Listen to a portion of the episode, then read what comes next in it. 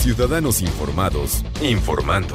Este es el podcast de Iñaki Manero, 88.9 Noticias. Información que sirve. Tráfico y clima cada 15 minutos. Hay dos formas de que la diabetes llegue a nuestra vida. Una es una lotería genética y sucede sobre todo cuando somos pequeñitos y esta lotería genética em, empezamos a tener pues, ciertos síntomas que ya detectados por un médico se diagnostica como una diabetes, hay que tener cuidado, hay que cuidarse el resto de la vida. Dicen que hay que cuidarse el resto de la vida como si viviéramos con diabetes. ¿Por qué? Por el orden que tienen las personas que viven con diabetes, por la disciplina con la que viven sus vidas las personas que viven con diabetes. Y la otra, la otra es la diabetes tipo 2, que es una diabetes provocada sobre todo por nuestro estilo de vida desordenado. Que antes, antes esa, esa enfermedad se le diagnosticaba a la gente mayor de 40, 50 años. A estos tíos que vivían en la fiesta y que no se medían y que se lo pasaban comiendo. No, ahorita ya lo encontramos en niños. Este tipo de diabetes que tiene que ver, les digo, con nuestro estilo de vida, ya lo encontramos con niños entre 11 y 12 años. Y es realmente terrible, es lamentable. O sea, nuestras nuevas generaciones están viviendo con una enfermedad que les puede quitar la vida. O sea, los puede dejar ciegos, los puede dejar este, con una discapacidad motriz, los puede dejar con síndrome metabólico, por un estilo de vida desordenado que no deberían de tener los niños. Ah, pero es bien fácil estar echando la culpa a la tecnología, es bien fácil echarle la culpa a, los postres, echarle la culpa a las papitas, cuando no es esto, es la manera en que lo manejamos. Vamos a platicar sobre de qué manera educarnos en diabetes. Y le agradezco muchísimo que nos tome la llamada en 88.9 Noticias con el doctor Mijail Tapia, médico general, especialista en diabetes y síndrome metabólico. Doctor, gracias por tomar la llamada. Buenas tardes. Buenas tardes, saludos para ti, Ñaki, tu auditorio. Gracias, gracias, doctor. Eh, ya sabemos el problemón que tenemos en nuestro país con la diabetes, sobre todo, eh, sobre todo con los niños. Pero, ¿cómo empezar a hablarle a las nuevas generaciones de diabetes sin que parezca amenaza? y que sea algo que lo podamos entender fácilmente. Claro, eh, bueno, tenemos que entender que la diabetes es una condición crónico-degenerativa, así lo decimos. Crónico quiere decir pues que por el momento no tenemos como tal una cura y en virtud de eso nos tendríamos pues que estar eh, previniendo para, para llegarla a presentar. Y degenerativa porque produce un daño pues en algunos órganos que quien vive con una persona que a su vez vive con diabetes eh, pues están, podemos verlo de manera muy tangible. En realidad, la mejor medicina siempre va a ser la prevención. Entonces, más allá de decirle, pues no quieres, no, tengas diabetes como tal, sería empezar a promover conductas que nos alejen de esta condición y del desarrollo, eh, pues, de complicaciones a largo plazo.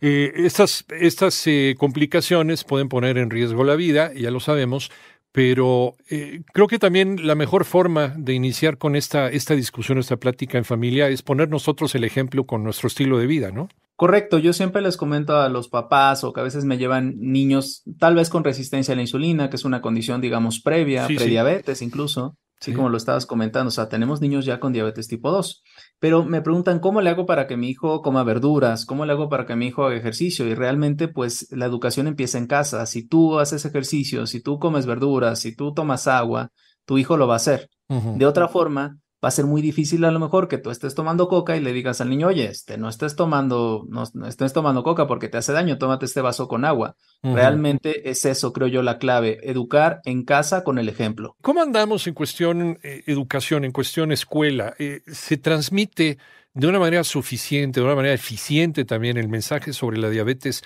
en la educación en México? Bueno, es un poquito complicado de evaluar porque la realidad es que no tenemos cifras como tal de conocimiento o estudios a profundidad.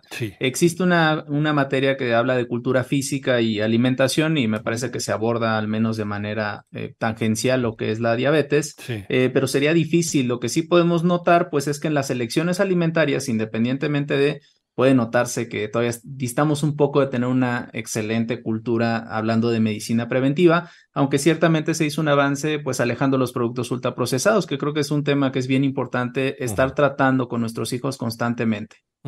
¿Eso crees que, ah, bueno, por lo menos abonaría un poquito un granito de arena el quitarlos de las escuelas, que en algunas escuelas no se ha quitado, pero, pero ¿qué hacen los, los muchachos cuando salen de la escuela? Pues van a la tienda que está ahí enfrente y ahí pueden con toda tranquilidad adquirir estos productos que, que, les hace daño. Entonces ahí está otra vez lo que mencionabas hace un momento, ¿no? El ejemplo, el ejemplo en casa, el ejemplo de los padres. Sí, sin duda. O sea, evidentemente pues, no se puede eh, limitar al 100% el contacto con alimentos ultraprocesados en los niños y, ni en los adultos. Eh, como tal, pues tampoco va por ahí, pero ciertamente tenemos que educar en el sentido de que, pues, la mejor cantidad es muy, muy, muy esporádicamente de plano no consumirlos, pero nuevamente regresamos al punto inicial. Si en casa tenemos los productos, los van a consumir, por lo tanto, no queremos que nuestros hijos estén consumiendo estos productos de manera regular, no los compremos y no los tengamos en casa. No se trata de satanizar estos productos, vamos, yo me acuerdo, pues eh, en mi generación pues no, no se sabía de casos de diabetes en gente cuando estábamos en la primaria, ¿no? Igual comíamos churritos, comíamos frititos, no son de ayer, son de toda la vida, y comíamos pastelitos y comíamos todo este tipo de cosas que hoy, hoy eh, eh, por algunas autoridades este, eh, médicas, pues están, están catalogados como casi casi como veneno, ¿no? Cuando antes lo consumíamos también todos los días, pero, pero aquí hay una gran diferencia. Se hacía ejercicio, ¿no? Nos movíamos más. ¿Ese puede ser la diferencia, doctor? Puede ser una diferencia, o sea, algo que sí tenemos que pues ver es que si bien el consumo existía desde hace muchos años, o sea, hablamos de décadas 70, 80, incluso un poco antes, sí, sí. el consumo era considerablemente menor, teníamos un mayor acceso tal vez a productos más frescos, Tal vez el acceso a estos productos no era tan prohibitivo como puede ser actualmente. Eso por un lado. Por otro lado, ciertamente la movilidad en las ciudades, particularmente gente que trabaja en área metropolitana, se desplaza aquí a la Ciudad de México, pues pasa bastantes horas en el tráfico, pasa bastantes horas en el transporte. Por lo tanto, es poco probable que tenga una buena cantidad de ejercicio durante el día o que en su defecto llegue del trabajo, pues ya vamos a decir tarde, cansado, y lo primero en lo que piense va a ser hacer ejercicio. Entonces, ciertamente ha habido un cambio de hábitos, una transición epidemiológica y un cambio de hábitos que nos ha llevado a que cada vez sea más frecuente la incidencia de lo que es la diabetes tipo 2 y otras condiciones cardiometabólicas que vienen relacionadas. Eh, esta, esta, urgencia de tomar acciones para evitar que este tipo de, condición física eh, siga llegando a nuestros niños, Quiere decir que hemos tenido en el abandono, estas nuevas generaciones de padres de familia, hemos tenido en el abandono a nuestros hijos. O sea, a lo mejor antes nuestros padres eran un poquito más estrictos en la cuestión de, alimentación. Si vas a comer papitas, si vas a comer el chicharrón, pero te lo vas a comer a lo mejor el sábado, te lo vas a comer el domingo. Si no restringían este tipo de, comidas. Eh, ¿Estamos abandonando nuestras generaciones, doctor? Bueno, esa, esa podría ser una interpretación que, que, digo, en cierta forma comparto. Digo, evidentemente la, la educación pues es muy interdependiente del tiempo libre, de la capacidad de los padres, del nivel educativo y demás eh, cuestiones que a veces se escapan de lo que sería solamente la génesis de una enfermedad como tal. Ciertamente, si, si actualmente tenemos, por una parte, sí, la alimentación, por otra parte, también el tiempo de pantallas, que ese es otro factor que si abonamos a lo que estábamos comentando previamente, pues ha aumentado bastante. O sea, los niños, nuestra, nuestra generación, incluso un poco después, cada vez hay más tiempo de pantalla y por ende cada vez hay menos tiempo de no pantalla, que sería salir al parque, salir a jugar y todas estas cuestiones. Por lo tanto, sí creo que sería importante eh, también enfatizar mucho que el tiempo de pantalla puede asociarse al desarrollo de sobrepeso u obesidad y esa es la puerta de entrada para muchas condiciones cardiometabólicas como la diabetes. De acuerdo, es la mala utilización de la tecnología. A nivel de políticas públicas, ¿se ha hecho, se está haciendo lo suficiente? ¿Qué faltaría por hacer de acuerdo con tu juicio?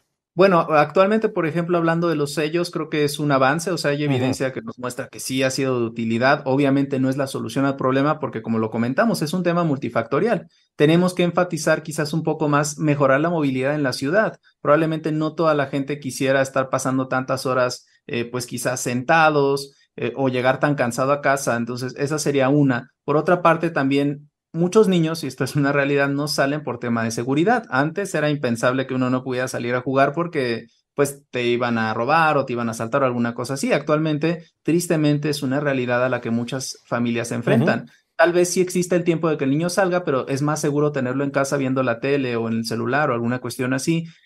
Eh, entonces, creo que esas son dos buenas áreas de oportunidad. La tercera, y creo que es la que más eh, es adyacente a lo que es la medicina, tenemos que hacer programas mucho más agresivos para detección previa. Tenemos que detectar a las personas desde resistencia a la insulina o prediabetes. No esperarnos a que ya estén con manifestaciones de diabetes porque ya estamos décadas tarde incluso del inicio de la enfermedad. De acuerdo, de acuerdo y darle seguimiento. Doctor Mijail Tapia, médico general especialista en diabetes y síndrome metabólico, te agradecemos muchísimo esta charla. Muchas gracias por el espacio.